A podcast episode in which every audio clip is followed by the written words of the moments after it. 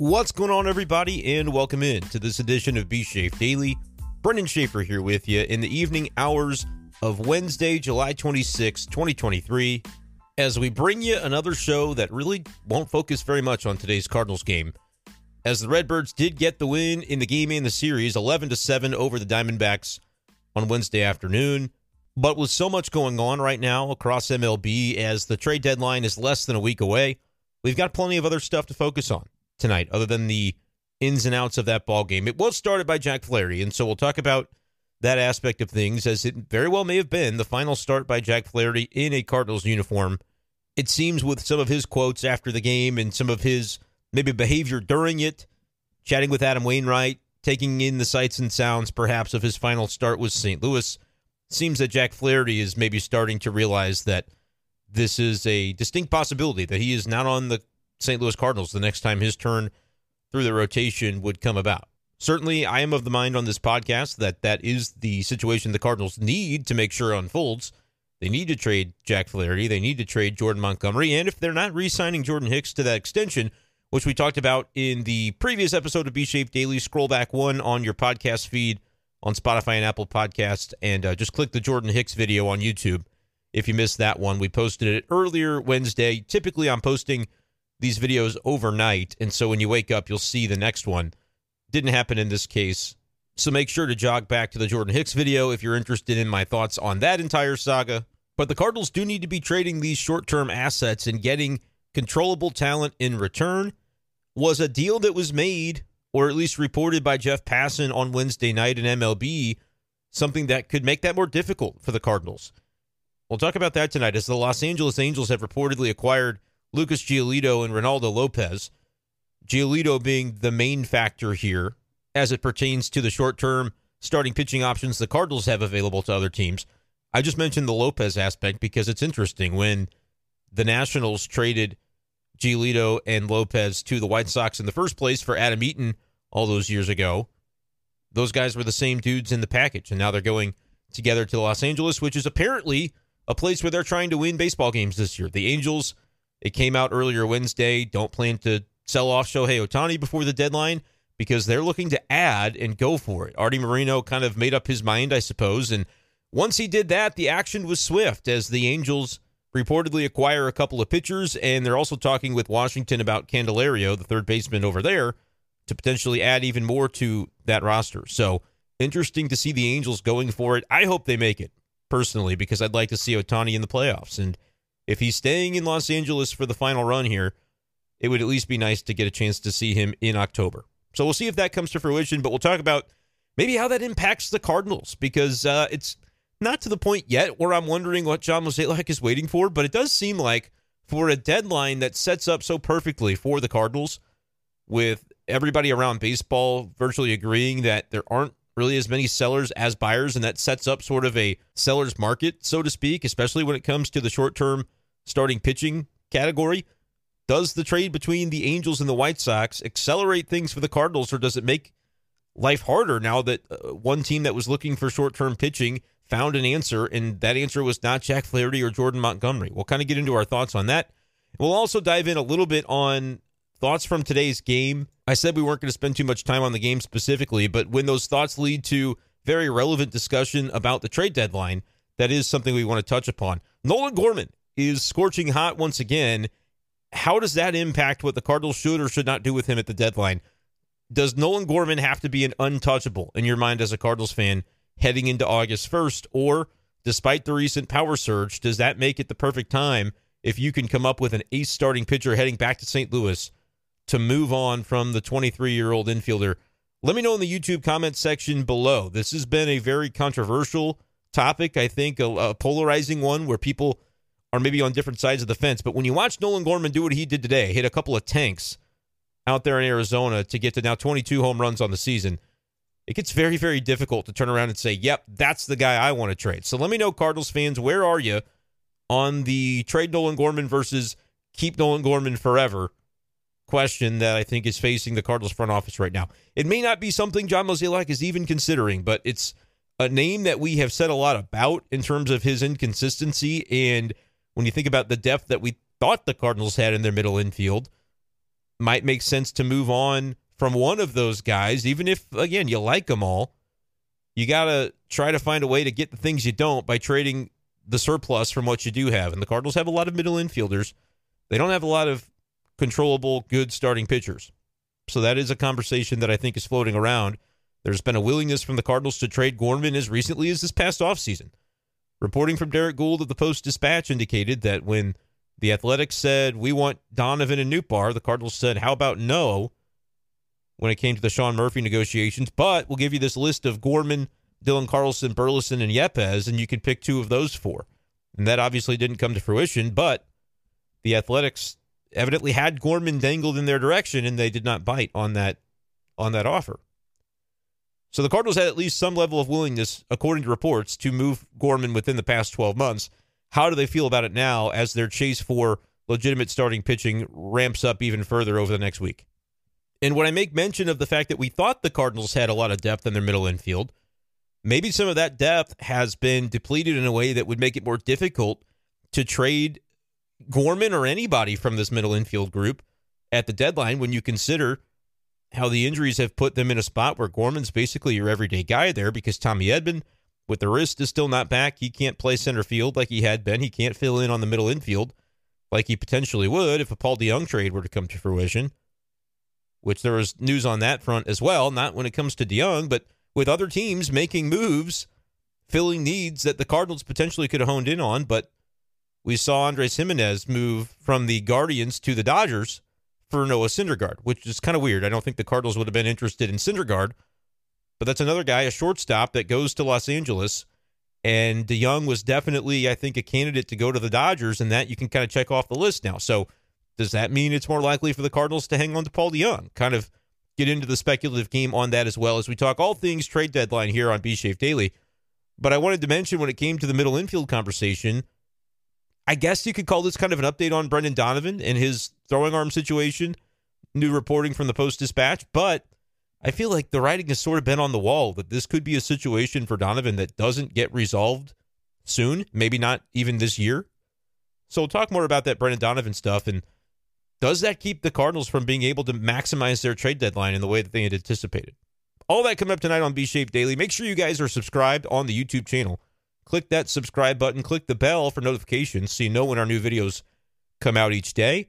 And make sure you're locked in on Spotify and Apple Podcasts to the B-Shaf Daily Podcast, where you can rate and review, leave 5 stars, let us know what you're thinking of the show. And then excited to get back to Busch Stadium tomorrow as the Cardinals will be back in town hosting the Cubs for the final full series before we get the trade deadline early next week. So plenty coming from the coverage of that series, the deadline, and much more at B-Shaf Daily at YouTube and also for KMOV.com, where my articles will appear over the coming days. But let's dig first tonight into the topic that we're teasing in the title of the video. Talk about Nolan Gorman. His big day for the Cardinals. He continues to rake over the month of July. He goes 3 for 5 today with 3 RBIs and a couple of runs scored, both of them coming on home runs. Batting number 5 in the Cardinals lineup. It was Donovan, Goldschmidt, Nootbaar, O'Neill, and Gorman. Kind of an interesting alignment today as Nolan Arenado getting the day off, which, by the way, I don't think is any indication of a hug watch or anything like that, but I think Goldie and Arenado are going to get some extra days off their feet over the rest of the season when you consider that the games just do not matter for the Cardinals, who still sit 11 games below .500. But specific to Nolan Gorman, he had that stretch where it really ramped up our conversations about should the Cardinals choose him as the guy that gets traded when they're looking to fill the obvious need in their starting rotation over the next, at the time it was number of weeks, and now we're obviously down to the final week before the deadline.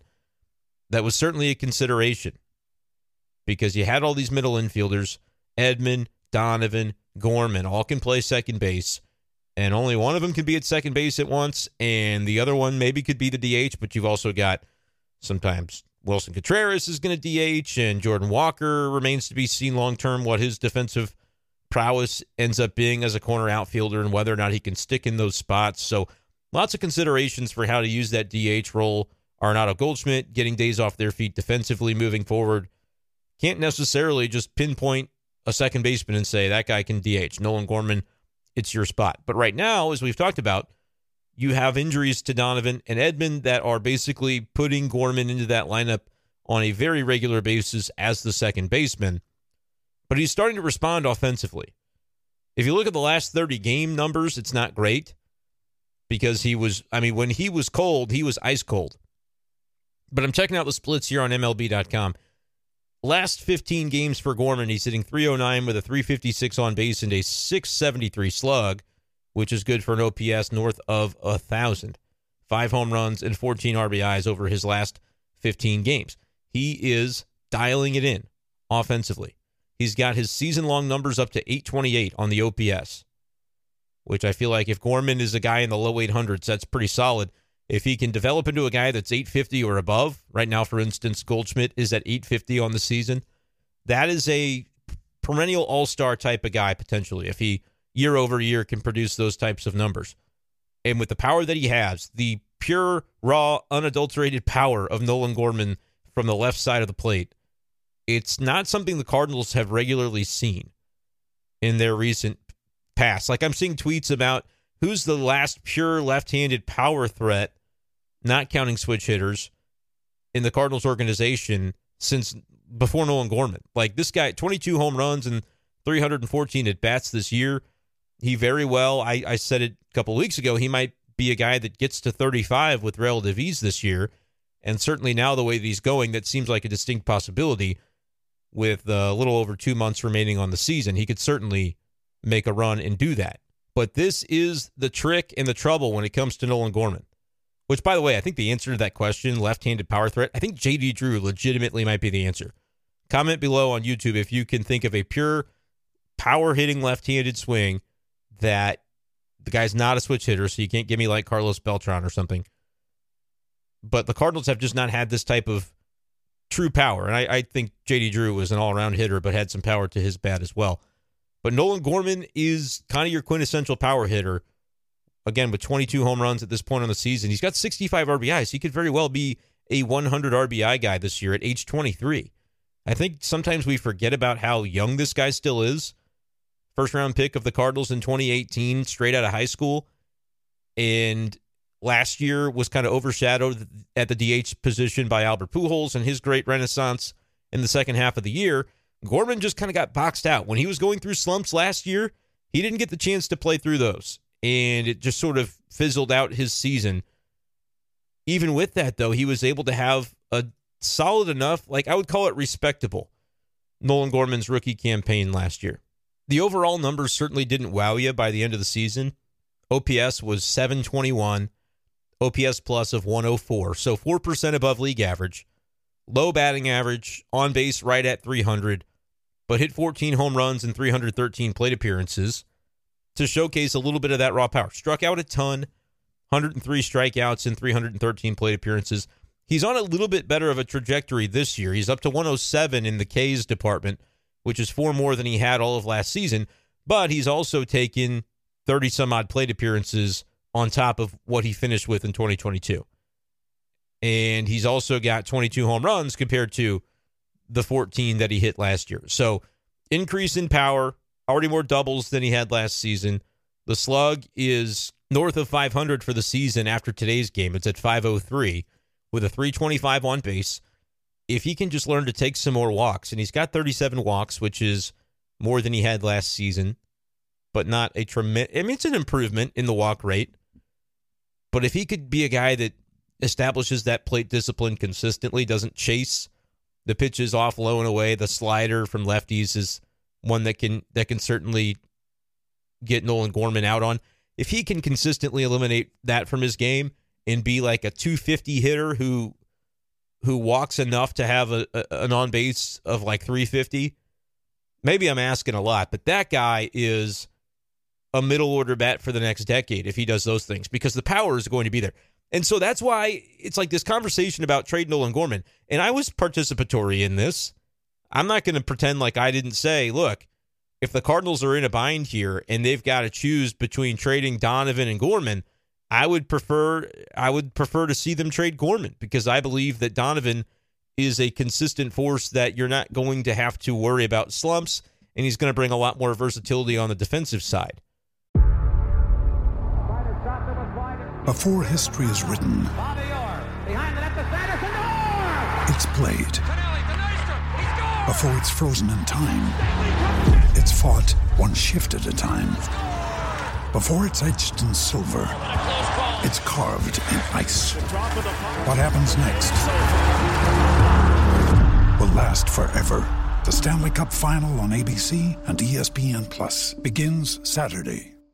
But it's interesting how a couple of weeks can change things. As we now, I mentioned the reporting from Derek Gould.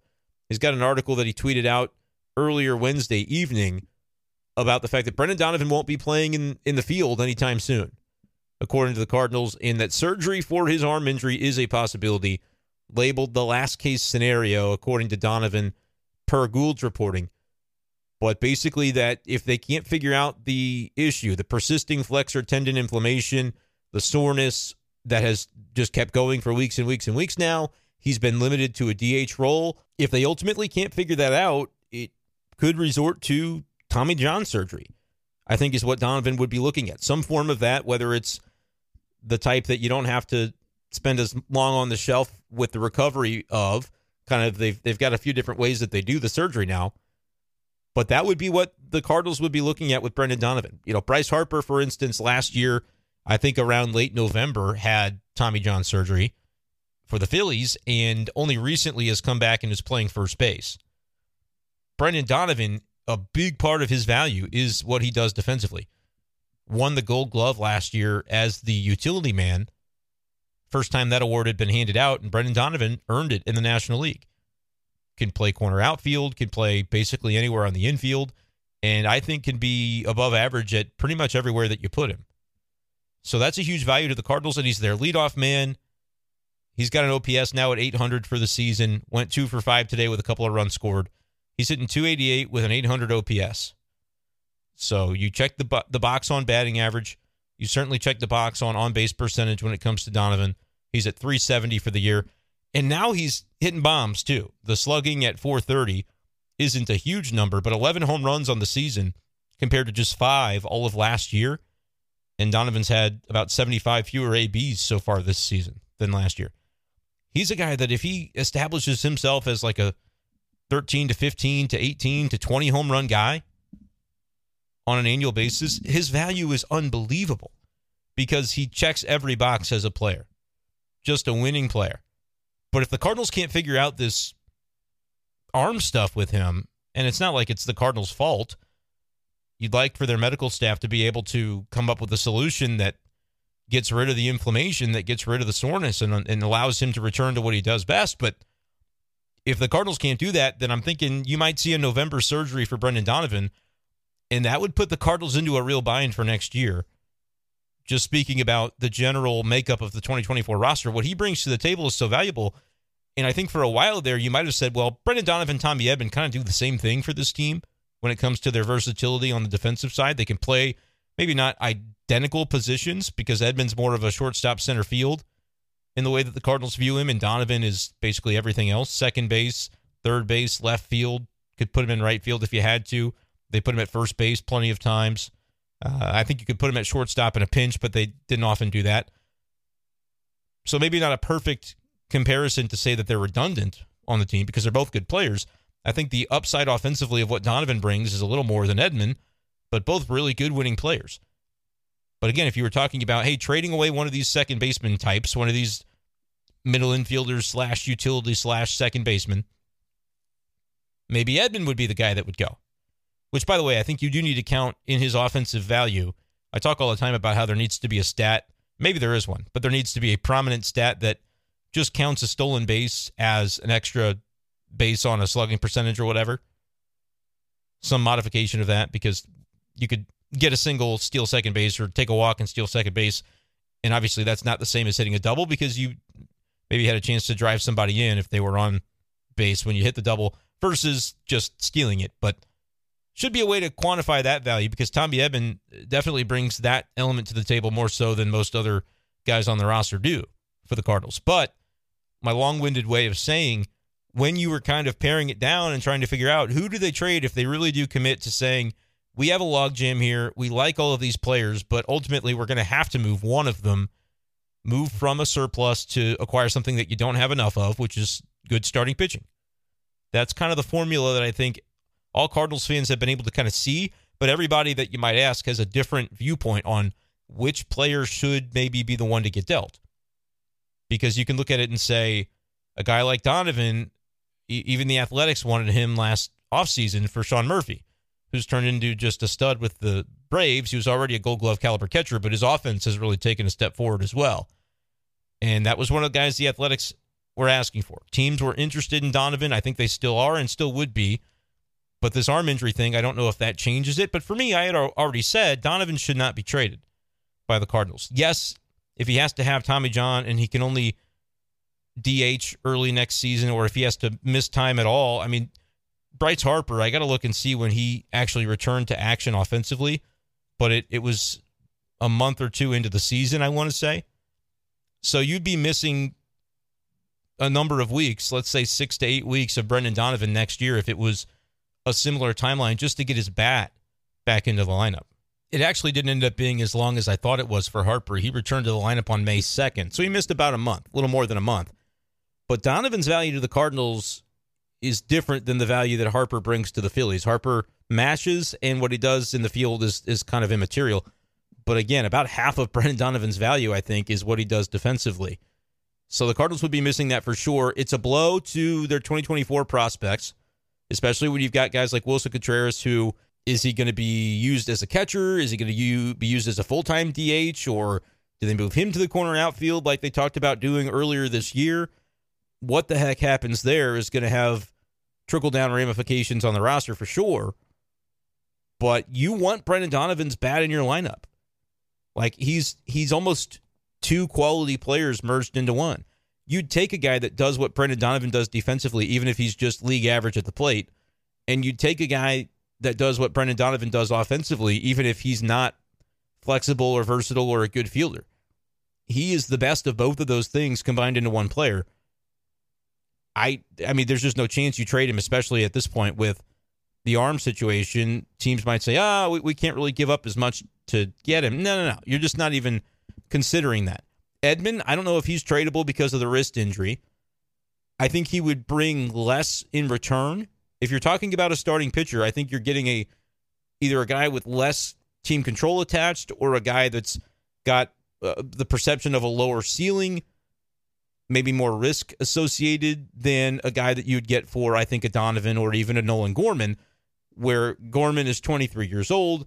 He's got more years of control attached, longer until he gets into arbitration. Edman's a little bit further into that process, and it should just be evident.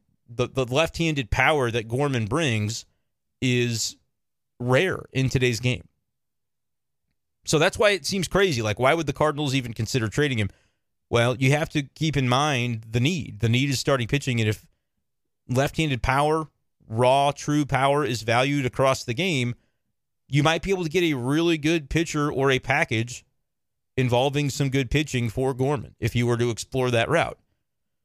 There's the other side of the coin, though, where the inconsistency of Gorman, does that cause other teams to say, hey, we love the upside. The upside is evident, but we also see more of a floor that pegs him as kind of a league average defender and a guy that could kind of bottom out during stretches of play where we don't really get the full benefit of what his numbers even look like. 800 OPS, anybody's going to take that. But just a few weeks ago, his OPS was more like 750, 760, 770. And how do teams value that? Because that's not really a middle order bat in the same way that what we're seeing right now from Nolan Gorman is just very obviously. He's a middle order stud if he's performing this way. And you kind of just have to take the good with the bad, know that he's going to be one of the more streaky guys in a lineup. He's going to have stretches where he can absolutely carry it like he's doing right now for the Cardinals. And there will be stretches where it goes very lean. He had a month stretch where he hit like 160 or something and was slugging less than 400. Might have been less than 300. I'm not going to dig right into the numbers, but you guys remember it was tough for him there for a while. And he's clearly snapped back out of that on the other side of the All-Star break, I think is really when things started to turn around. So in times like this, you couldn't fathom trading Nolan Gorman. Is he untouchable to you as a Cardinals fan, even if it means like a Logan Gilbert from Seattle?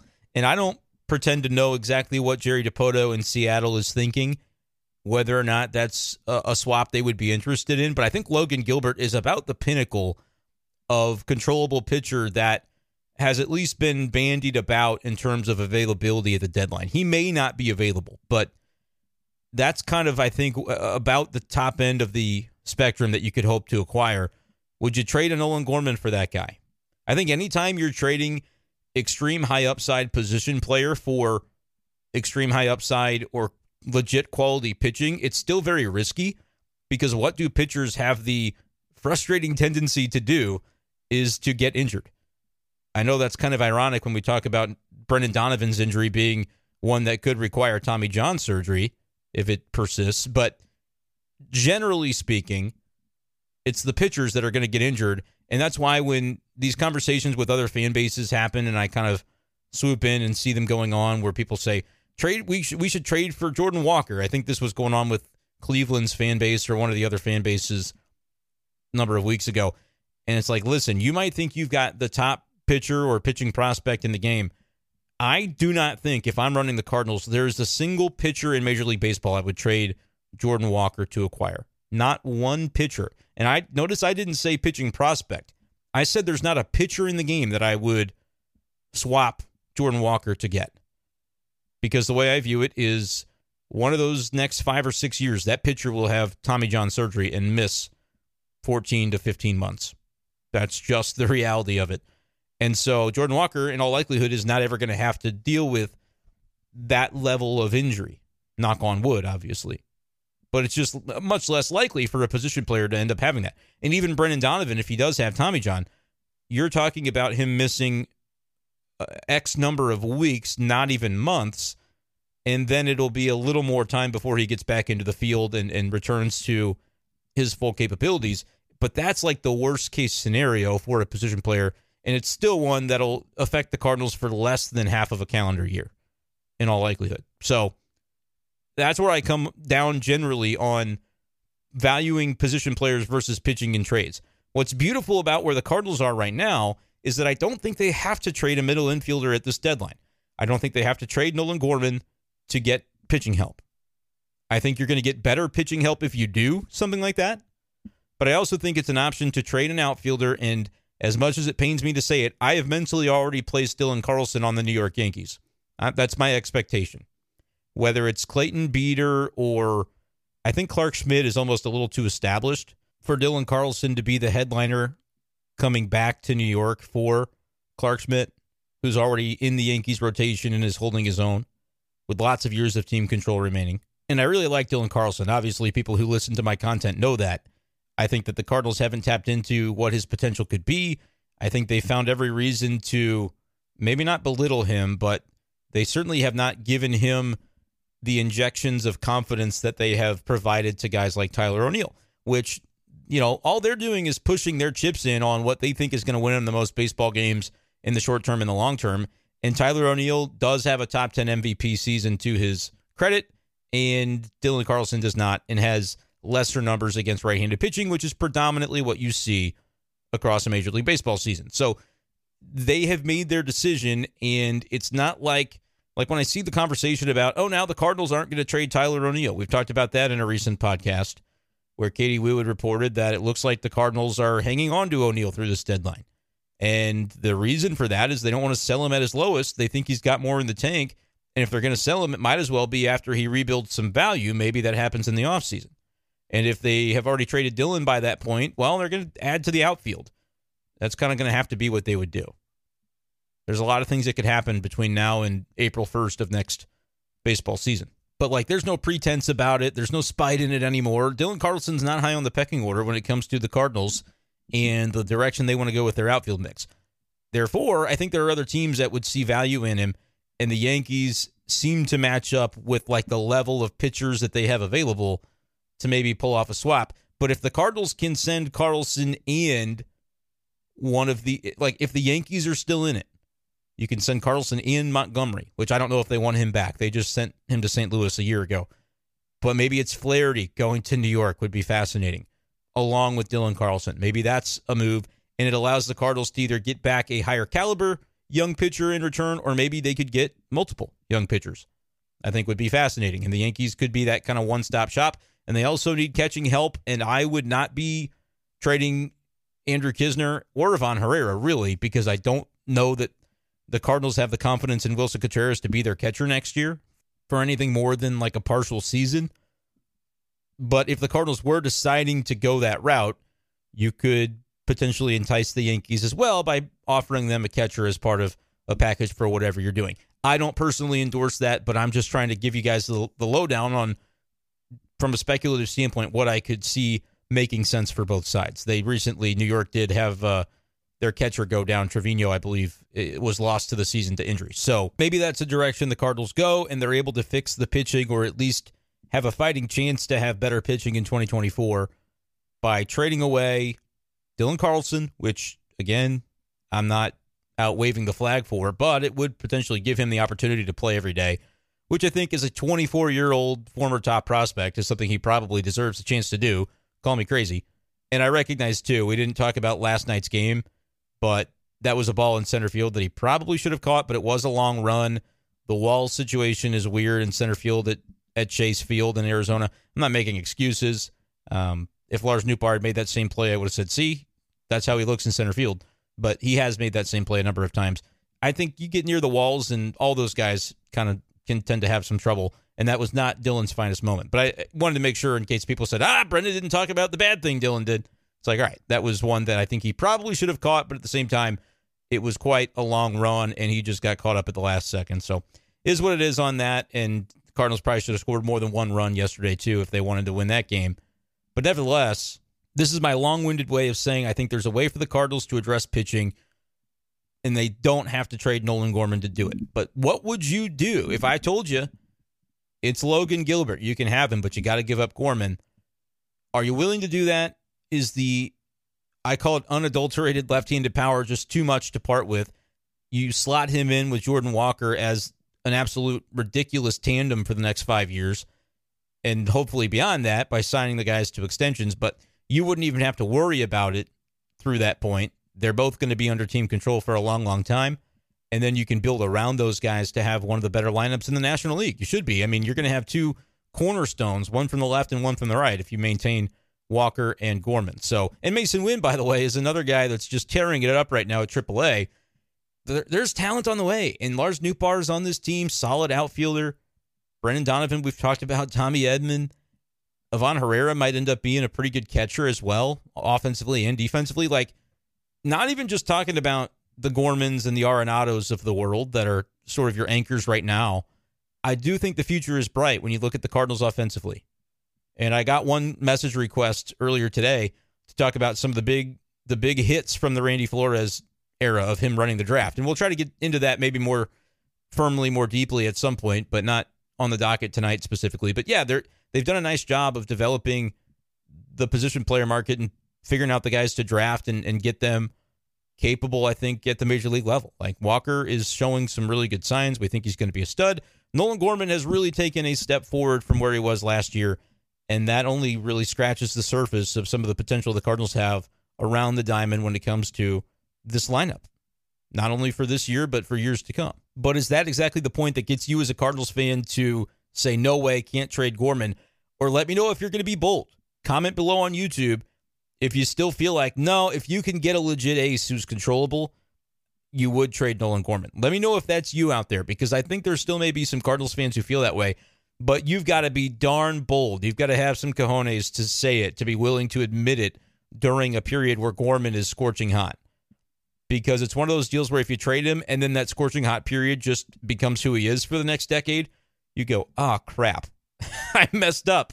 And John Mozeliak is desperately trying to avoid another, ah, crap, I messed up moment. And it would be very easy to see how it would happen with Gorman, because he's literally doing it before your eyes right now. It's not like with a Rosarena or a Adolis Garcia where you never actually saw it at the big league level. Gorman, in his second year at 23 years old, is doing it. He's demonstrating that he's going to have a body of work at the end of this season that's going to be pretty good offensively. Yes, there are going to be lean times mixed in, but for his OPS to be at .828, it tells you just the tremendous upside that he has. because when he's going, he has the ability to torch opposing pitchers. And he's done it some against lefties as well. So demonstrating maybe becoming a little more of a complete hitter when he's seen the ball well. You just got to get that version of him as often as you can. And then, yeah, he probably does become untouchable. But for now, just like we mentioned with Jordan Hicks yesterday, you're going to extend a guy who you were on the cusp, I think, of DFAing had he had another couple rough outings back in April.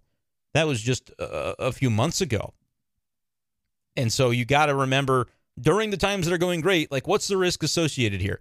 What's the opportunity cost of tying ourselves to this player when the alternative would maybe be cashing him in for something we could really use?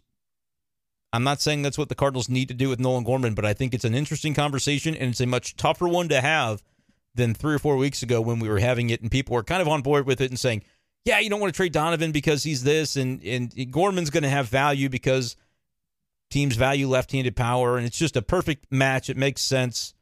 The Cardinals need to have the best defense they can anyway to make up for their lackluster pitching, and Donovan's going to be a better second baseman. Plug him in there, and it's problem solved. So the other angle of that is, do you feel, and let me know on YouTube below in the comments, do you feel that because of the injuries right now to Brendan Donovan and Tommy Edman, is that a reason that you as a Cardinals fan would say, yes, that does impact my willingness to trade Gorman? Because I'm seeing how quickly it sort of falls apart if you don't have that tremendous depth. It's interesting how quickly you can go from logjam to, oh, crap, we don't have enough. And I'm not saying that's happened. I think Gorman, you could play him every day at second base, and you're going to be just fine. And it honestly helps because they have other guys that need to be DHing. They've got that whole catcher situation where he is only going to catch sometimes, and he might be the third most capable defensive catcher, which if I've been laying it on a little too thick in terms of like bashing Wilson Contreras, I want to make sure that that's not the way it comes across. And maybe it has, and I'll have to apologize for that. But I think offensively, he has honestly to this point panned out to be exactly what the Cardinals were looking for. A spark plug to the offense. You know what his numbers are going to be in the middle of the order. He is a force at the plate. You know, 772 OPS is an OPS plus of 110.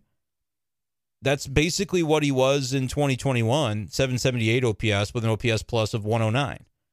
He's been very, very similar, maybe a few fewer home runs, but largely, you know, he's got more doubles than he had in 2021 as a Cub all year and 133 fewer plate appearances. So Wilson Contreras offensively has been about exactly what I think he was billed as.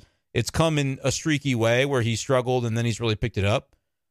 But I can't really complain if I'm looking at that contract from the Cardinals standpoint and just looking at his numbers offensively. But defensively, I do feel like there are gaps there that the Cardinals would like to see improved upon. But they kind of knew, I think, coming in what he was as a catcher. And he's made 6 errors this year, which if I look 2019, he caught 99 games at catcher and made 12 errors as a catcher. 2021, he made 7 errors in 116 games. So it seems like his defense, I think, has declined a little bit, even from where it was the last couple of years. Last year, 72 games at catcher for the Cubs, made 4 errors. So he's caught fewer innings this season and has made more errors already at catcher than what he did last year. But it's not just the errors, like pass balls are something that I would definitely want to get a look at as well here. And he led the league in those last year with 7. It's bolded on your baseball reference page. You never want to be bolded for that category. And he's got 4 of them this year. I wonder, too, about wild pitches. Yeah, 28 wild pitches allowed by Contreras this year. That's not in bold, so somebody must have been worse. I don't know if they're even grading catchers on that, though. I assume they are. 28 of them this year, only 21 last year. Again, he's not caught as many innings yet. He's about 90 fewer innings this year than last year. And he's got 7 more wild pitches allowed, 5 more stolen bases allowed. He's got a decent arm, though. I'm not trying to rip him for that. But, like, you know what the deficiencies were with Wilson Contreras coming in, I think, if you're the Cardinals, unless you, like, just didn't look. Because a lot of the way it was being billed in the public sphere was, hey, we've got about the next best thing we can in terms of replacing Yachty and what Yachty brings to the table. Clearly, that's not been the case. So I think part of the problem is maybe the Cardinals' messaging, where they're really trying to win the offseason and pump the tires on this signing. And then when reality falls short of those expectations, it kind of feels like a more harsh judgment of a guy when you could sit back and look and go, yeah, this is kind of what you should have expected. But I will say, I think catching-wise even, his numbers worse than they were last year with the Cubs. I wanted to dig into those numbers a little bit because I feel like I've been talking a lot about it recently, and people might be confused as to why I'd be doing that. But I think a lot of Cardinals fans understand it as well, that it just hasn't been all so rosy from Contreras defensively. Offensively, I think he's done a fine job. Defensively, the Cardinals are going to have to look long and hard in this winter about what they want to do, because you're paying him. He's under contract for 4 more years, and you're paying him. Can you stomach $17.5 million for a DH and maybe like an emergency catcher or backup catcher, which if he's not catching regularly, do his skills diminish even more to where you won't want to put him behind the plate? Like, there's a lot the Cardinals have got to decide about that.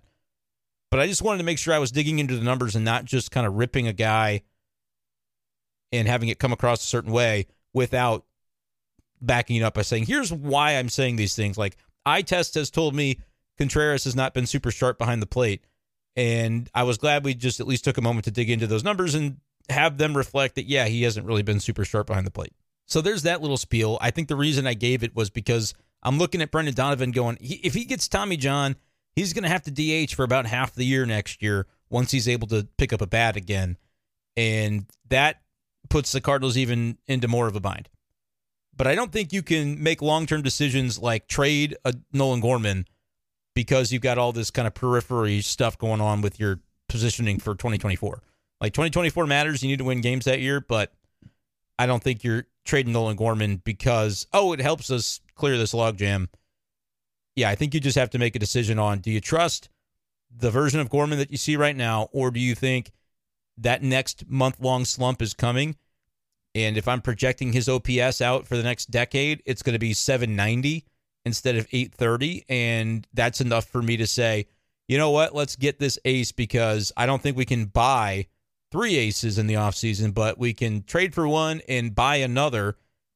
Add that to Michaelis and a suddenly resurgent Steven Matz, and maybe we're cooking with something at that point. Add it to the pitching prospects we get for Montgomery or whatever.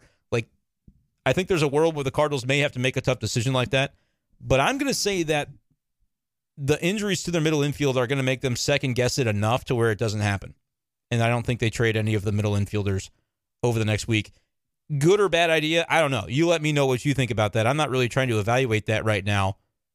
I'm just kind of laying out what I think could happen. But let me know in the YouTube comment section below how you'd like to see the Cardinals handle this quote-unquote logjam in the middle infield, which with the update to Donovan's injury and the continued lack of a Tommy Edman in there, maybe isn't as logjammy as we thought it was. You do have the DeJong angle to talk about. But now the Los Angeles Dodgers, the team that I kind of thought DeJong would go to along with one of the Cardinals starters, might as well have been Jack Flaherty. I kind of thought DeJong would be mixed into that as well, and now Amed Rosario is a Dodger, which is kind of crazy to me. 675 OPS, so that's lesser than Paul DeJong. I think DeJong is probably consistently the more powerful hitter, certainly more power for PDJ. Amed Rosario has not hit more than 11 home runs since 2019 when he hit 15 homers. But a solid defensive shortstop. They give up Noah Syndergaard, which tells me the Dodgers are going to have to be looking to add pitching. Syndergaard was not lighting the world on fire for them, but he was somebody that they were using, I presume. I'll check out his numbers now. He's been making starts, but he's been really bad. 7.16 ERA. I don't honestly get this trade at all for Cleveland's side. What are they seeing in Syndergaard, who's just been abysmal in 12 starts with the Dodgers? But nevertheless, they traded a guy who's a below-average hitter, but younger, for a Syndergaard who may very well be busted. Maybe they think they can fix him. Who knows? That was, like I said, weird trade. But what it means is Paul DeJong's not going to be a Dodger. With threats to our nation waiting around every corner, adaptability is more important than ever. When conditions change without notice, quick strategic thinking is crucial, and with obstacles consistently impending, determination is essential in overcoming them. It's this willingness, decisiveness, and resilience that sets Marines apart. With our fighting spirit, we don't just fight battles, we win them. Marines are the constant our nation counts on to fight the unknown. And through adaptable problem solving, we do just that. Learn more at marines.com. I have recently, I think I talked about it within the last couple of days on B-Shaf Daily, am more strongly in the camp of the Cardinals need to trade Paul DeJong and it doesn't really matter what they get back. If you can lump him into a trade that you're already making and it saves you $2 million on the buyout, even if it doesn't, like even if you have to pay some of his salary, I think the function of the move is to get Masyn Winn up here ASAP. Continues like an 11-game hitting streak I believe he's on right now. Hitting bombs. The kid's got flair. He needs the experience, I think, if you want him to be full bore for 2024. Don't have it be like a Jordan Walker plays for a few weeks, and then you go, oh, actually, we have some things we want you to work on. Go back down to AAA. Cardinals can't afford that in 2024. They need the most dynamic talents on the roster the entire year, playing to their capabilities. Get Masyn Winn to St. Louis by August 2nd and have him start as many games as his body can handle. As a youngster, it should basically be every game. Because I think defensively, he's major league ready. I think offensively, he's showing signs that he could be there. And I don't think he's going to be a middle order bat. I don't think in the big leagues that Masyn Winn's going to be a leadoff guy. I don't think he's going to be a perennial all-star necessarily. But he's got those raw skills that you could see just him developing a little more consistency with the power. And then suddenly, I'm wrong. I look like a moron. And Masyn Winn is him. Like, there is a not too far-fetched scenario where that outcome takes place. But I'm looking at it thinking the Cardinals, like DeJong is the impediment to that. They don't see a need to bring up Masyn Winn yet, especially as of the comments a couple of weeks ago by Mozeliak when he was asked about it. Again, I think he was just taken aback by the, kind of taken off guard by the timing of the question within the construct of a 30-minute press conference and the fact that it was asked by Frank Cusimano almost at the beginning of the presser. But I still think, if it wasn't really even on their radar, how much can change within a couple-week time frame? Well, the thing that could change is whether or not Paul DeJong is on your roster, and at that point, you'd have no reason not to bring him up unless you're gaming service time, which is not really even a thing anymore anyway. You're in the second half of the season. He's not going to accrue a full year of service time. I don't even think, especially if you wait like another week, it would impact the whole, can we get a draft pick if he's Rookie of the Year in 2024? Just if you have to game it that way, go for it. Game the service time to make sure he would still be eligible. That's a deal where you've got to be on the roster day one, opening day of the season, and spend X amount of time on the roster. But he would still have his rookie eligibility if you plan that appropriately, if I'm not mistaken. So regardless, I think Masyn Winn needs to be in St. Louis within the next couple of weeks. I think to get him in the lineup every day, give Cardinals fans something to look forward to, other than Wainwright's every fifth day trying to get him to 200, Masyn Winn could be an absolute entertainer for the Cardinals and allow them to continue keeping the fan base at bay during a season where there's going to be a lot of bad baseball down the stretch, to be totally honest. Not that there hasn't been a lot of bad baseball already this season. But the DeJong thing's interesting because the Angels say we're not trading Ohtani, and more than that, we're going to jump right into the market and make a deal or two over the next 24 hours after that word comes out of we're not trading Ohtani. That's called decisiveness. I'll give Angels credit where it's due, man. They're a completely bass-ackwards organization over the last decade or so with a lot of the stuff they've done, and they haven't been able to find their way to the playoffs with Mike Trout and Shohei Ohtani. However, Artie Moreno decided, hey, we are going for it, and let's buy right now. We're trading for talent like Lucas Giolito, and now they're going for it. But the Cardinals, I think with a couple of the deals that were made Wednesday, like I said, there's still time. There's like 5 or 6 days before the deadline. But you do have a little bit of musical chairs going on where if everybody's found a place to sit, they don't need your chair. Even if you pull out the chair for them and say, here, sit in my chair, they might say, I've already got a chair. Dodgers found their chair with the infielders. Kike Hernandez, they bring him back, have that reunion. And Amed Rosario today in the Syndergaard deal. Now, does that open still the Dodgers' need for pitching? Potentially. Right, if they trade Syndergaard, who should have been out of the rotation anyway. But they could absolutely go for a Jack Flaherty or a Jordan Montgomery, probably even a Jordan Hicks. Imagine the Dodgers with Hicks. They'll probably teach him like a certain grip or something that'll make him even more unhittable. It'd be completely ridiculous. But maybe the Cardinals and Dodgers still match up from that perspective. But the Angels, if they were buying short-term pitching, rental pitching, now the Cardinals are not going to match up with them. And the Angels gave up like their number two and their number three prospect in their system in this deal. Now, that may be more of a reflection on the Angels than anything else. Gave up catcher Edgar Cuero and a left-handed pitcher Kai Busch. And Kai Busch, not to be confused with Kyle Busch, the NASCAR driver, but Kai Busch is a lefty who has bad numbers in AA. But he was their number three prospect, according to MLB's rankings. And Cuero, which I may be saying his name wrong, but he's a catching prospect. Number two in the Angels system, which I think their system probably ranks rather low, maybe rather bereft of talent, but kind of goes to show you that this is a seller's market that the Cardinals can take advantage of. But if everybody kind of finds what they need before John Mozeliak gets out there and mixes it up, then you could end up with a disastrous trade deadline for the Cardinals. I still expect that there are too many teams looking to win games and not enough sellers that's going to benefit Mozeliak. This deadline is almost impossible to screw up. If you read everything that everybody in the know is saying about the markets and the way they're fluctuating and functioning, it should benefit the Cardinals tremendously. It's just a matter of whether they can take advantage and get the pieces they need for guys like Montgomery and guys like Jack Flaherty. And I'll still count Jordan Hicks among that. A day has gone by as of this recording past midnight into Thursday the 27th. We have not seen a Jordan Hicks contract extension announced. And I'm still thinking that unless those numbers are lower than some would expect, that's not a deal that should happen. The Cardinals should just trade him. I get what his value could be, but he could also have a 4.75 ERA next year, and then you'd be looking back going, wow. Yeah, it was just kind of a blip on the radar when he really put it together for that 1 year out of 5 that he was in St. Louis. But I'm just sort of bringing this all up toward the end of today's podcast. Subscribe on YouTube, by the way, if you're enjoying the Cardinals content. We do it every day. So this is where you want to be anyway.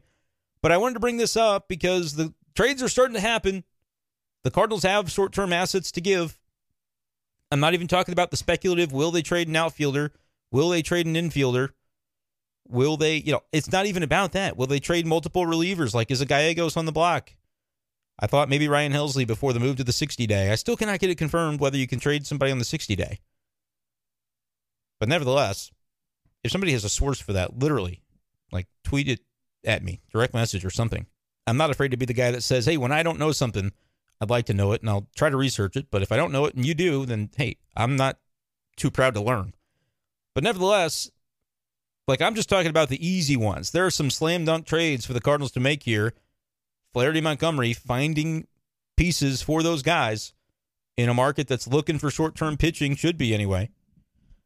Hopefully John Mozeliak is able to accomplish that, but I wonder, do you think that the moves that happened Wednesday with the Dodgers figuring out some middle infield depth and getting Amed Rosario and the Angels acquiring Lucas Giolito and Ronaldo Lopez, does it eventually get harder, in your opinion, for the Cardinals to make the moves that they so desperately need to make, unloading some of the pitching that they aren't going to get the benefit of beyond this September, and you might as well stock up for 2024 with any assets that you can acquire? Let me know what you think of where the Cardinals stand as the deadline approaches and things start to heat up across Major League Baseball.